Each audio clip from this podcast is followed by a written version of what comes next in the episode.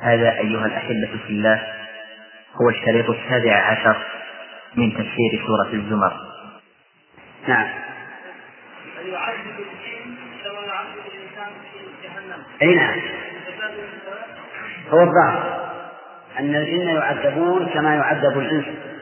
قال اقرأ الآية. قال ادخلوا في أمم قد خلت من قبلكم من الجن والإنس في النار. كلما دخلت أمة لعنت أختها.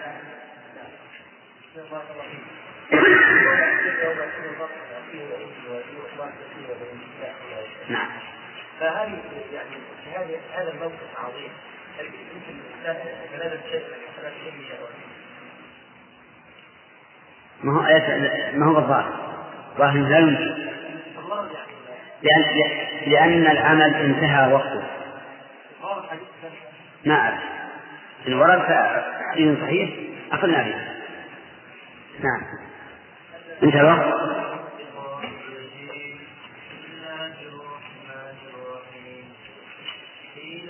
لا لا لا تقول بسم الله الرحمن الرحيم. إلا في أول السورة.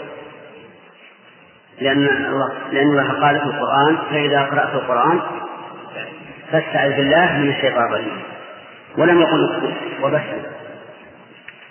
نعم. قيل ادخلوا فيها فبئس مثوى المتكبرين.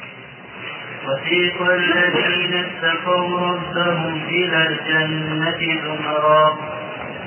حتى إذا جاءوها فتحت أبوابها وقال لهم وقال له خزنتها سلام عليكم وقال له خزنتها سلام عليكم طبتم فادخلوها خالدين. وقالوا الحمد لله الذي صدقنا وعده وأورثنا الأرض نتبوأ من الجنة نتبوأ من الجنة حيث نشاء فنعم أجر العاملين. وترى الملائكة حافين من حول العرش يسبحون بحمد ربهم. بينهم بالحق الحمد لله رب العالمين.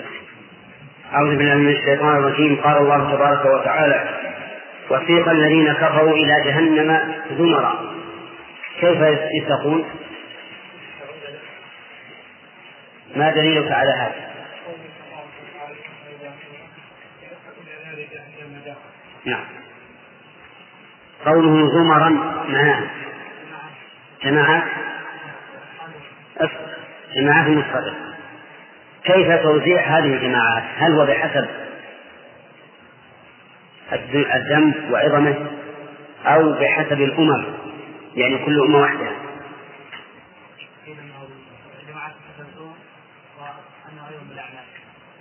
يعني قولا. طيب. أيهما أرجح؟ الدليل.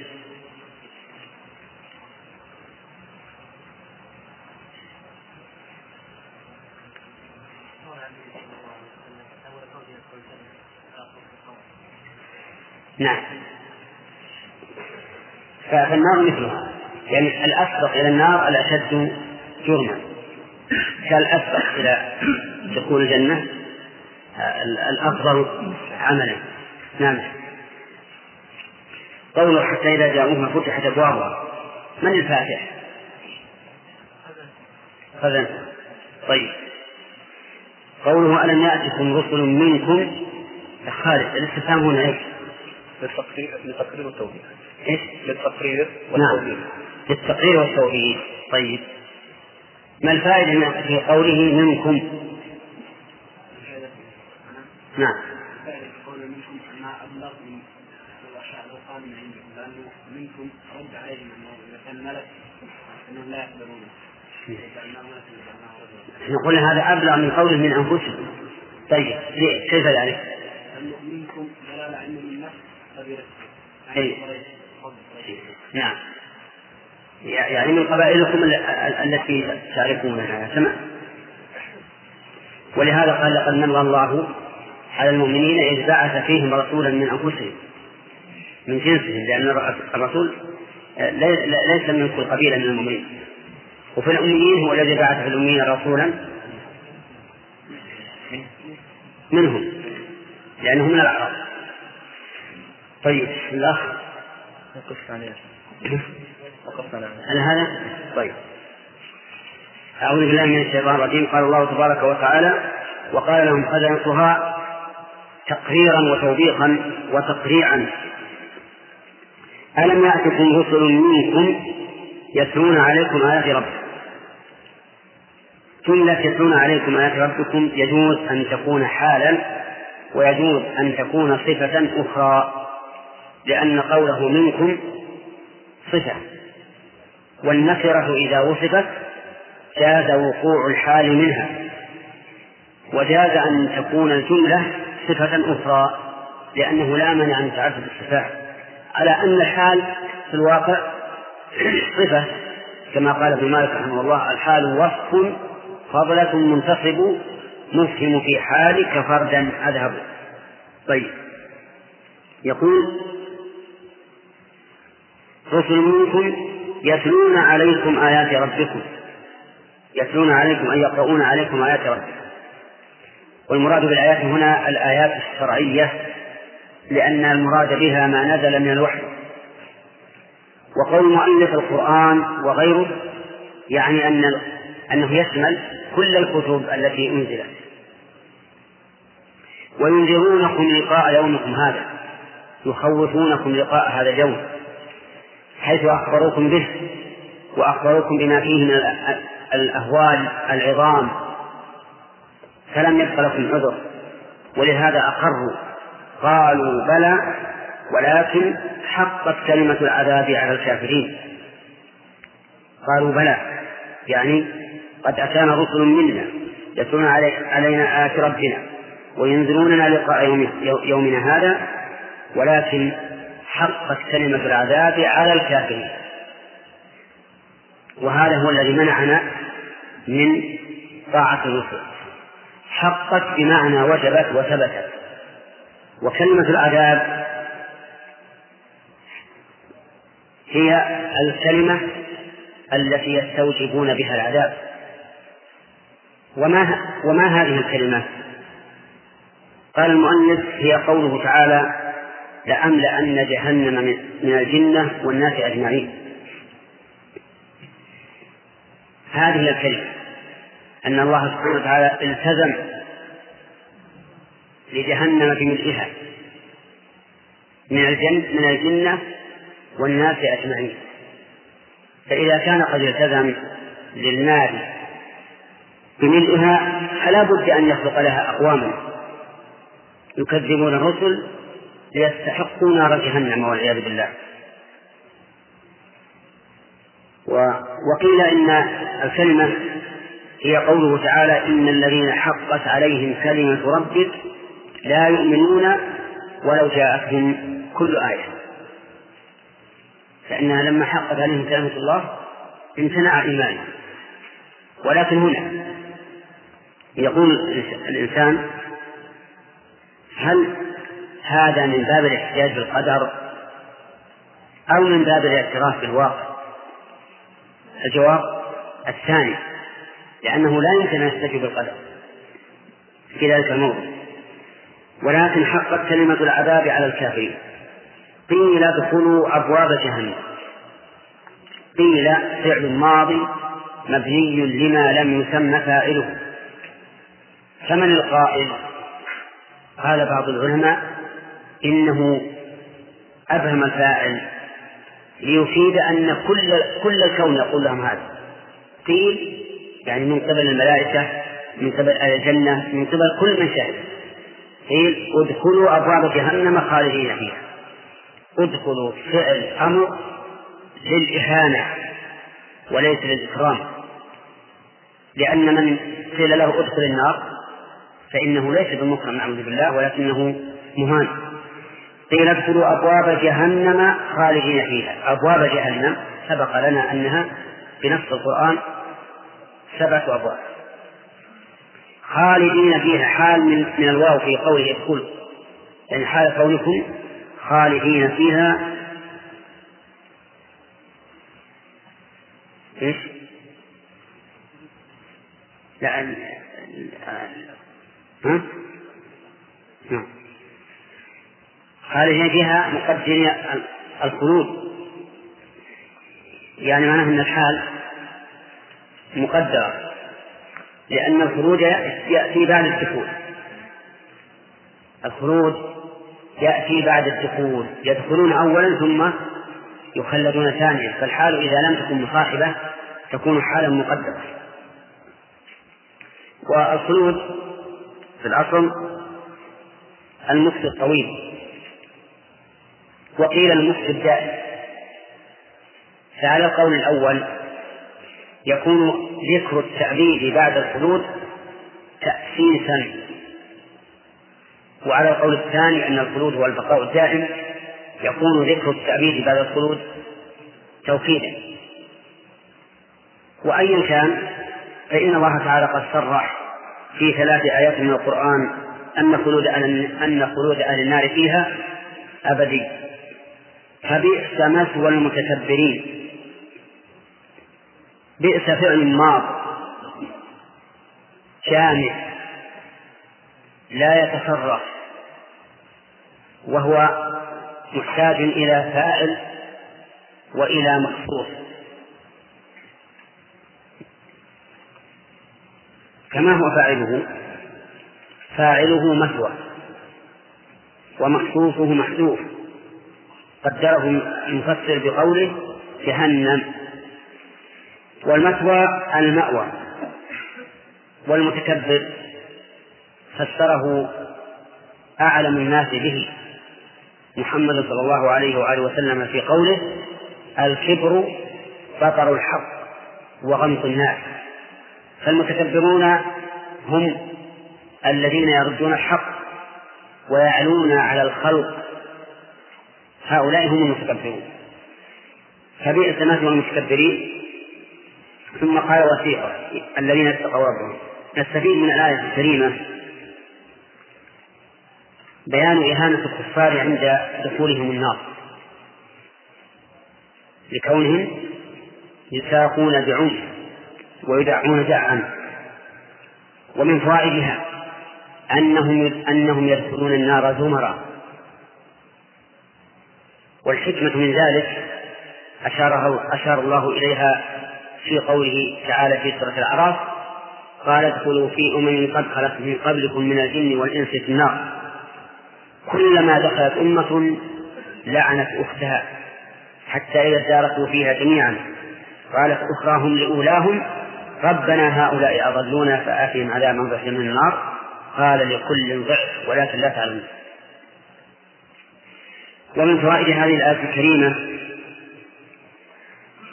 أن أهل النار يفاجؤون بها. فمن حين إتيانهم تفتح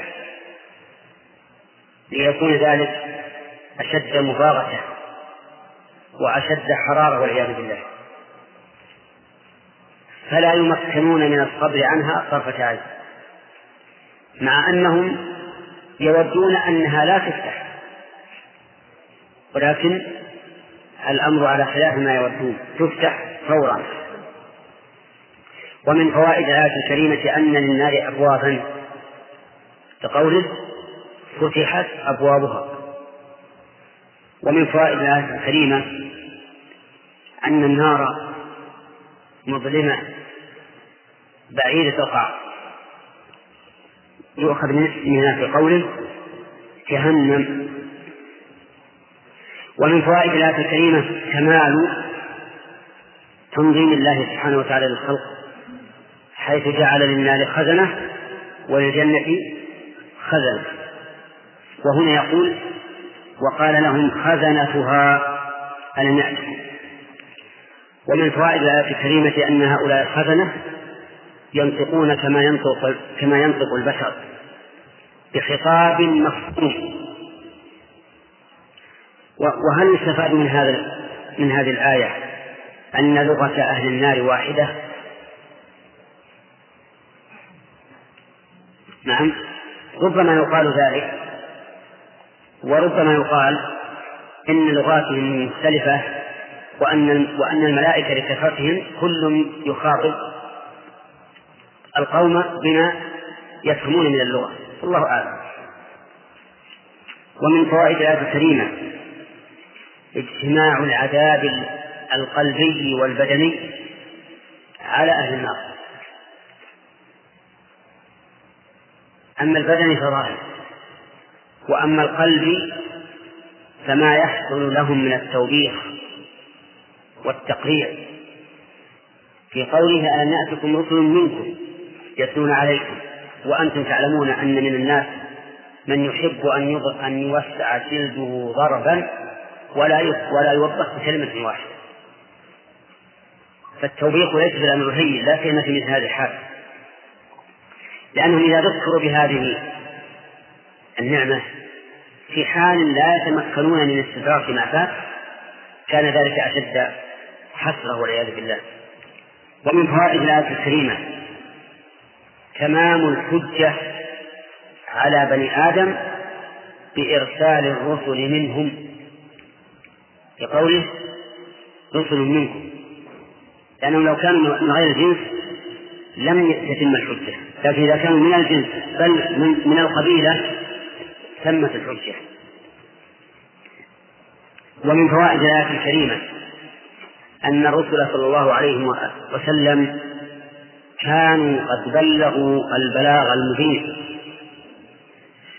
بقوله يتلون عليكم آيات ربكم.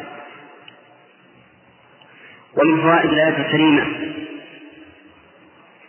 أن ما جاءت به الرسل من الوحي حجة ملزمة. لأنه لأن الله سماه آيات والآية علامة معينة لما دلت عليه. فهي حجة ملزمة على كل لكل من سمعها. ومن فوائد الآية الكريمة أنه ما من رسول إلا وقد أتى بكتاب من قوله رسل منكم يتلون عليكم آيات ربكم. ويؤيد هذا قوله تعالى لقد أرسلنا رسلنا في البينات وأنزلنا معهم الكتاب والميزان.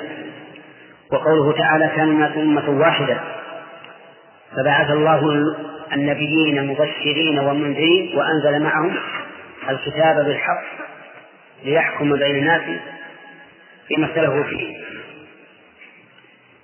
ولكن هل نحن نعلم كل كتاب أوتيه رسول؟ نعم. لا. من الذي نعرف؟ التوراة والإنجيل والزبور وصحف إبراهيم والقرآن. ولا عجب أن لا نعلم إلا هذه الخمسة كما أننا لا نعلم من الرسل إلا خمسة و... إلا خمسة وعشرين. والباقون لا نعلم.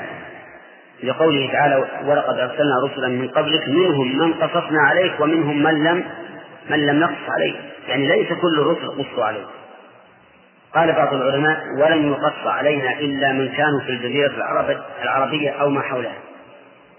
يعني لم يقص علينا الرسل اللي في أمريكا أو في أقصى آسيا أو ما أشبه ذلك.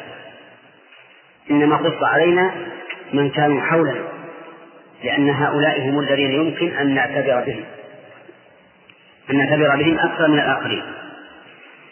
ومن فوائد الآية الكريمة بيان مقتضى الربوبية أعني ربوبية الله. أنها ربوبية مبنية على الرحمة. بقوله يتلون عليكم آيات ربكم. وما ظنكم لو أن الله تركنا هملا؟ هل تكون ربوبيته تامة؟ لا. لكنه سبحانه وتعالى لم يتركنا هملا بل أرسل إلينا الرسل فتمت بذلك الربوبية التي كان مقتضاها آه، هداية الخلق أو هداية الخلق. ومن فوائد الآية الكريمة اعتناء الرسل باليوم الآخر حيث ينذرون الناس به. ووجه ذلك أنه إذا لم يكن يوم يرجع فيه الناس إلى الله وتوفى كل نفس ما عملت فإن الناس لا لا يعملون ولا يهتمون بالعمل. إذا كان إذا كان الوضع أن الناس يعيشون في الدنيا ما شاء الله أن يعيشون أن يعيشوا ثم يموتون ولا يرجعون. فهل يمكن لأحد أن يستقيم؟ الجواب لا إلا بما أملاه عليه ضميره. أما أن يستقيم على ما أمر به فهذا بعيد جدا. لأن الإنسان يقول إنه سيعيش ثم يموت ولا شيء. لكن إذا علم وأيقن بأنه سيكون يوم يبعث فيه ويجازى على عمله فحينئذ لا بد أن يحذر للاستعداد لهذا اليوم. ولهذا قالوا ينذرونكم لقاء يومكم هذا.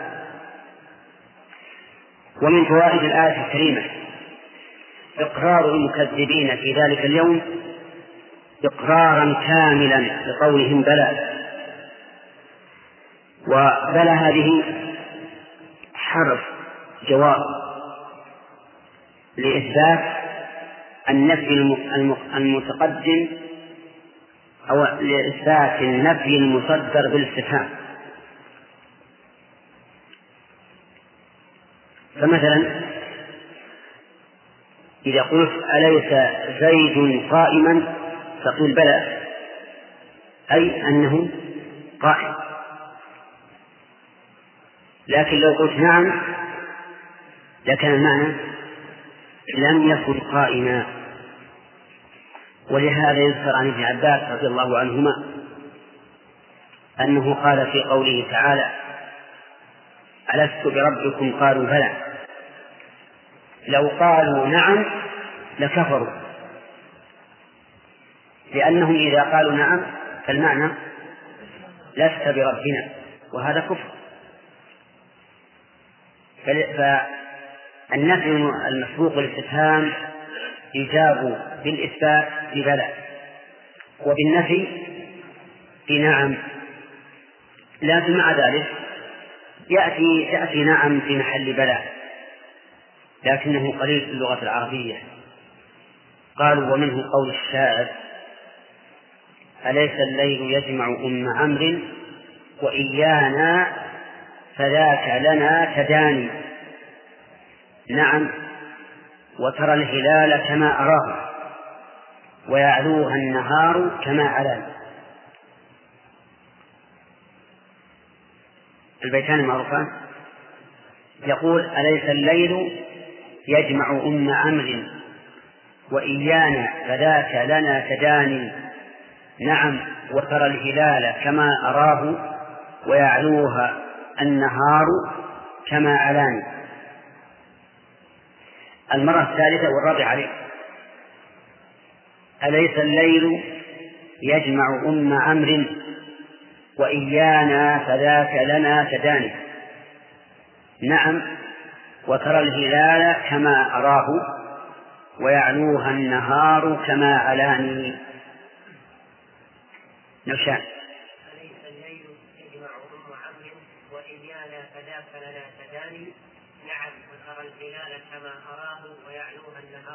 علاني أحسنت. طيب. هذا الرجل يقرر أنه قريب من معشوقته لأن الليل يجمعهما. فما دام الليل يجمعهما فكأنما الفراش يجمعهما. أليس الليل يجمع أم عمرو وإيانا؟ فذاك لنا كدأنا هذا دليل على التقارب بيننا أن الليل إيش؟ يجمع بيننا. الدليل الثاني وترى الهلال كما أرى وما دامت رؤيتنا كلها تتفق في رؤية الهلال فهذا اجتماع الدليل الثالث يعلوها النهار كما علاني ما دام النهار يعلوها كما علاني فنهارنا واحد وليلنا واحد وهلالنا واحد. نعم هذا مما يرى اتفاق مطالع الهلال. نعم فإننا إيش؟ متدانون. فذاك لنا تداني. وهذا المسكين إذا كان يقتنع بهذا التداني فهو قنوع جدا. الشاهد من هذا من البيتين قوله نعم يعني نعم أن الليل يجمع وهذه نعم في محل في محل بل طيب. من فوائد الآية الكريمة أن من حقت عليه كلمة العذاب فقد أوجب. لقولهم ولكن حقت كلمة العذاب على الكافرين. ومن فوائد الآية الكريمة أن المكذبين بالرسل يبصرون في ذلك اليوم بصرا شديدا ويعلمون الحق علما أكيدا. بقولهم بلى ولكن حقت كلمة العذاب على الكافرين. لو كان هذا الإقرار في الدنيا لنجوا من العذاب. قال الله تبارك وتعالى لقد كنت في غفلة من هذا فكشفنا عنك يعني يوم القيامة كشفنا عنك غطاءك فبصرك اليوم حديث أما في الدنيا فبصرك أعشى لكن في الآخرة البصر حديث قوي جدا يرى يرى أكثر مما يرى في الدنيا أضعاف مضاعفة ومن فوائد الآية الكريمة أن الكلمة إنما تحق على الكافرين لقوله على الكافرين ويتفرع على هذه الفائدة فائدة أن هؤلاء لم تشق عليهم الكلمة إلا لكفرهم فهو كقوله تعالى فلما زاغوا أزاغ الله قلوبهم وعلى هذا يندفع الإشكال. فيقال كيف حقت كلمة ربك أو كلمة الله على هؤلاء دون غيرهم؟ والجواب على ذلك أن الله علم من هؤلاء أنهم ليسوا أهلا للهداية. فلما زاغوا أزاغ الله قلوبهم. أعاذني الله وإياكم من زيغ القلوب. هذا وجه. الوجه الثاني أن يقال هل ظلم هل ظلم الله هؤلاء حيث منعهم فضله؟ لا ففضل الله يؤتيه من يشاء وقد مر علينا في الحديث في صحيح البخاري قريبا أن مثلنا ومثل من قبلنا كمثل رجل استأجر أجراء إلى نصف النهار وإلى العصر وإلى الغروب فأعطى الأولين على قراط قراط والآخرين على قراطين قراطين فاحتج الأولون فقال ألم أظلمتكم شيئا؟ قالوا لا. قال ذلك فضلي أوتيه من أشاء. ثم قال الله تبارك وتعالى قيل ادخلوا أبواب جهنم إلى آخره في هذا في هذه الآية من الفوائد أن هؤلاء المكذبين إذا وصلوا جهنم كأنهم والله أعلم يترددون أو يتوقفون. فيقال لهم إهانة ادخلوا أبواب جهنم. ففيه إهانة هؤلاء الكافرين عند دخولهم جهنم حيث يقال ادخلوا أبواب جهنم. ومن فوائد الآية الكريمة إثبات الخلود أي خلود أهل النار فيها. لقوله تعالى خالدين فيها. وهل هذا الخلود مؤبد أو إلى أمد؟ مؤبد. دل عليه آيات ثلاث من كتاب الله. في سورة النساء وفي سورة الأحزاب وفي سورة الجن.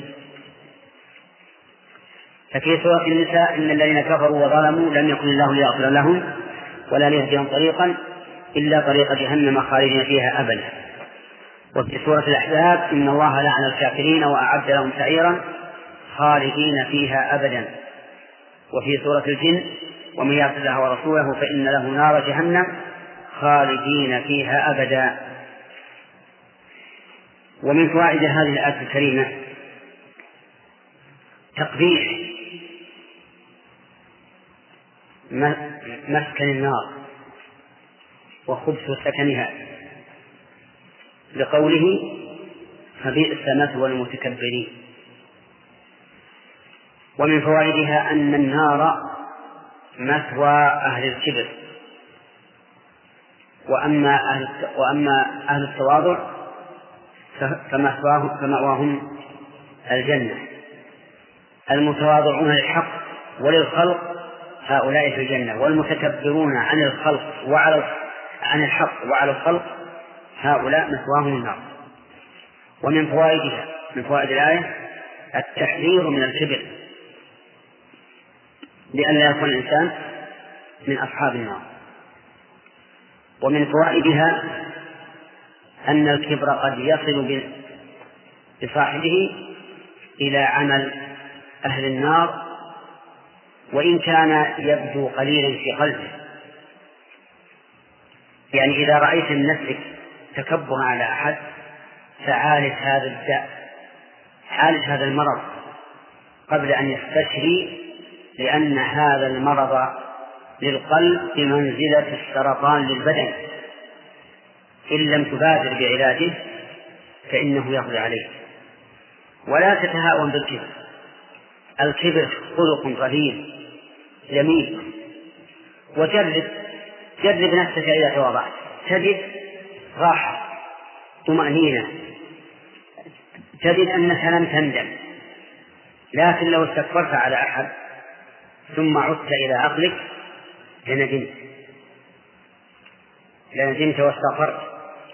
أما إذا تواضعت فإنك تجد راحة وطمأنينة ويحصل لك في قلوب العباد محبة وإلفة فإياك والكبرياء وعليك بالتواضع ولين الجانب وإذا انضم إلى ذلك أنك تريد بهذا الوصول إلى كرامة الله عز وجل والخضوع لله فإن فإنك تزداد ثوابا ورفعة قال الله تبارك وتعالى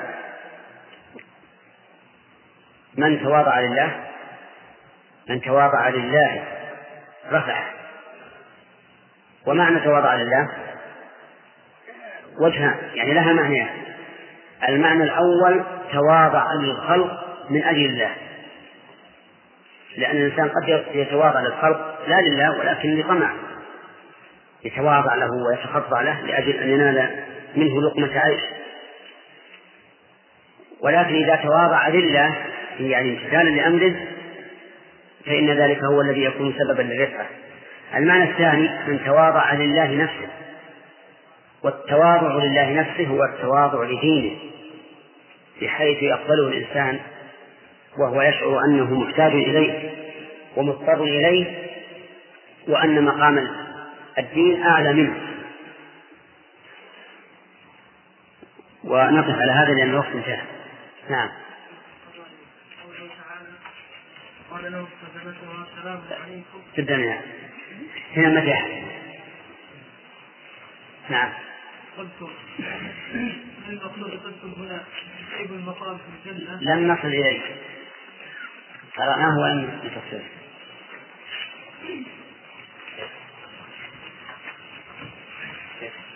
نعم. بعض الناس ها؟ بعض الناس. نعم. يعني إذا نصح إذا نصح يعني بالالتزام بالدين والصلاة وكذا يقول هي النار سيرسل لها حطب. إيش؟ يقول النار هذه يعني سيبعث لها حطب يعني معنى يظن أنه سيذهب إلى النار. ما حكم القول هذا؟ تقول إذا نصح بعض الناس قال إن النار لها حطب. يعني أنه هو من حطب جهنم. هذا يوشك أن يكون كما قال. مثل الشيخ الكبير الذي زار عاده النبي صلى الله عليه وسلم وهو مريض. فقال له لا بأس طهور إن شاء الله.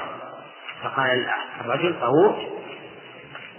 الحمى تفور على شيخ كبير تديره القبور.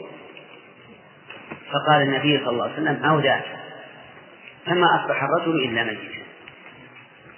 يعني أنه عومل بما بما أراد لنفسه. ولو قبل هذا الرجاء هذا الرجاء من الرسول صلى الله عليه وسلم لأوشك أن يعافى. فهذا الرجل والعياذ بالله الذي يقول إن لجهنم حطبا هذا يوشك أن يكون من حطبها لأن هذا يدل على أحد أمرين إما السخرية وإما عدم المبالاة وكلاهما كفر كلاهما كفر. فعليه أن يتوب إلى الله وأن يرجع إلى الإسلام بعد أن خرج منه. يحكم بكفر يا شيخ؟ نعم نعم نعم. هذا قصد هذا الرجل يعني وأما وأما القادسون فكانوا جهنم حصل. يعني يمكن هذا يعني هذا الرجل قرأ هذه الآية قال فهم على يعني أنه من حطبها يعني أنه هو من حطبها هو لما نصح عن عن المعاصي قال جهنم لا يعني أنه من حطب جهنم هل هل يقول هذا إنسان جاد أو مؤمن بالنار؟ ابدا نعم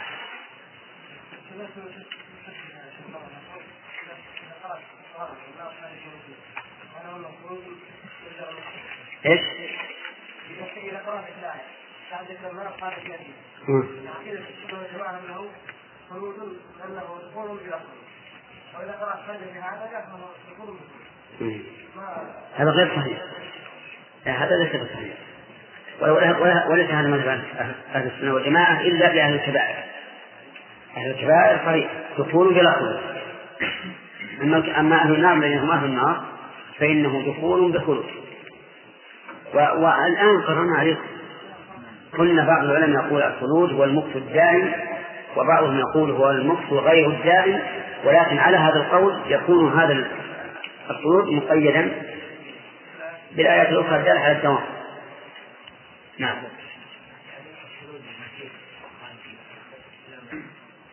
لا. ما قال الله خالد فيها أبدا إلا ما شاء الله. هذه فيه. ما يعود في المشيئة هات لي آية من كتاب الله. خالد فيها أبدا إلا ما شاء الله. هات هات خالد فيها إلا ما شاء رب يا جماعة أنا أتكلم واحد. هذا.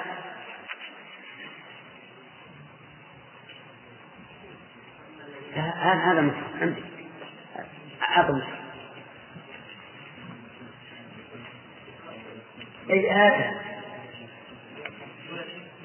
أسبابه. ما دام خاطب واحد لا حد يتكلم.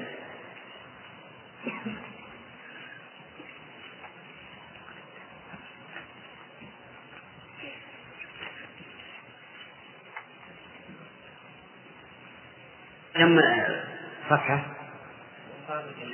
كم؟ 233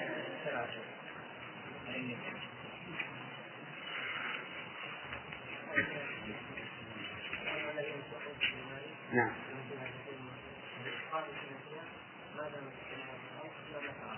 أين لماذا أسقط ما السماء والأرض؟ أن تقول خالدين فيها إلا ما شاء رب والآية ما دامت السماوات والأرض إلا ما شاء رب وبينهما فرق. لأن إلا ما شاء ربك عائد على دوام السماوات والأرض. يعني إلا ما شاء ربك مما فوق ذلك. لأن دوام السماء والأرض مؤقت لكن عذاب هؤلاء غير مؤقت ما دامت السماوات والأرض إلا ما شاء ربك مما فوق ذلك. إلى ما لا نهاية له. عرفت خالدين فيها ما دامت السماوات والأرض يعني معناه خالدين فيها مدة دوام السماء والأرض ولا لا؟ مو المعنى؟ مدة دوام السماء والأرض طيب إلا ما شاء ربك يعني إلا الذي زاد على مدة دوام السماء والأرض وهو ما شاء الله عرفت؟ هذا إذا جعلنا الاستثناء متصلا أما إن جعلناه منقطعا وصار خالدين فيها ما دامت السماء والأرض لكن ما شاء الله فلا حد له فأيضا واضح فأنت أسقطت ما دامت السماوات والأرض فتلوت الآية على وجهين الوجه الأول خالدين فيها أبدا إلا ما شاء الله ولما عرفت أن هذا لا يمكنك عدلت حدثت أبدا. وقلت خالدين فيها إلا ما شاء الله. نعم. وأما ما دام السماوات فليس في ذهنك. إذا ماذا نقول؟ لابد أن نتلو الآية على ما هي عليه. خالدين فيها إلا ما شاء الله لما دامت السماوات والأرض إلا ما شاء ربك إن ربك فعال لما يريد. فهمت؟ طيب وكل إنسان ينسى كل إنسان ينسى. ولكن ولا مانع. أنا أنا ما قلت هكذا إلا لأجل إن أنه يعني نعطيه مهنة من المداعبة. وإلا كلنا نعم. رحمة الله.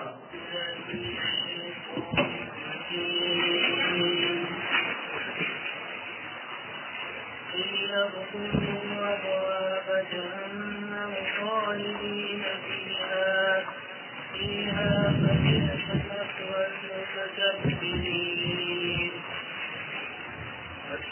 الذين اتقوا ربهم إلى الجنة زمرا حتى إذا جاءوها وفتحت أبوابها وقال لهم خزنتها سلام عليكم. تبتم تبتم فادخلوها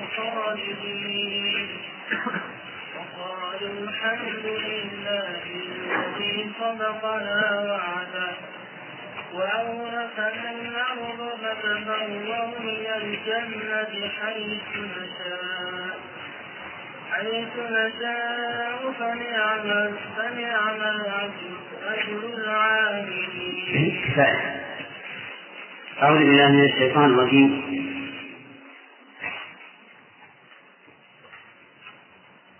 أخذنا. إلى أي مكان؟ وأخذ الفوائد؟ قال الله تبارك وتعالى وسيق الذين اتقوا ربهم إلى الجنة زمرا. نقول في سيق ما قلنا في ما سبق أنها فعل ماضي مبني للمشهور أو مبني لما لم يسمى فاعله. وجاءت بصيغة الماضي مع أنها للمستقبل تحقيقا لوقوعه كقوله تعالى أتى أمر الله فلا تستعجلوا. فالماضي يأتي بصورة المضارع أحيانا حكاية للحال. والمستقبل يأتي بصيغة الماضي تحقيقا لوقوعه كأنه شيء وقع ويتحدث عنه. وقولها الذين اتقوا ربهم التقوى أن يتخذ الإنسان وقاية من عذاب الله وذلك بفعل أوامره واجتناب نواهيه. لأنك لو سألت ما الذي يقي من عباد الله من عذاب الله لقيل لك طاعته بامتثال أمره واجتناب نهيه. وقيل في التقوى أن تعمل بطاعة الله على نور من الله ترجو ثواب الله. وأن تترك ما نهى الله على نور من الله تخشى عقاب الله. وقيل في التقوى خل الذنوب صغيرها وكبيرها ذات ذات التقى واعمل كماش فوق أرض الشوك يحذر ما يرى لا تحقرن صغيرة إن الجبال من الحصى. ولكن ما ذكرناه أولا هو الجامع الناجي أن يتقي الإنسان وقاية من عذاب الله بفعل أوامره واجتناب نواهيه. فإن خالف وترك شيئا من الأوامر أو فعل شيئا من النواهي فإنه ينقص من تقواه بقدر ما أخل به. وحينئذ يجتمع في الإنسان تقوى وعصيان وهذا مذهب أهل السنة والجماعة. أن الإنسان يجتمع فيه خصال إيمان وكفر. خصال تقوى وفسق. ولا مانع. ولكل ولكل حكم. وقول الذين اتقوا ربهم أضاف الربوبية إليهم لأن ربوبية الله للمتقين ربوبية خاصة. ليست كالربوبية العامة لجميع العالمين. من فضلك. بل هي ربوبية خاصة. رباهم حتى اتقوا ربهم. وقول المؤلف بلطف مقابل قول قوله في أهل النار بعمق لأنه صرح لأن أهل النار يدفعون دفعا إلى نار جهنم أما المؤمنون فإنهم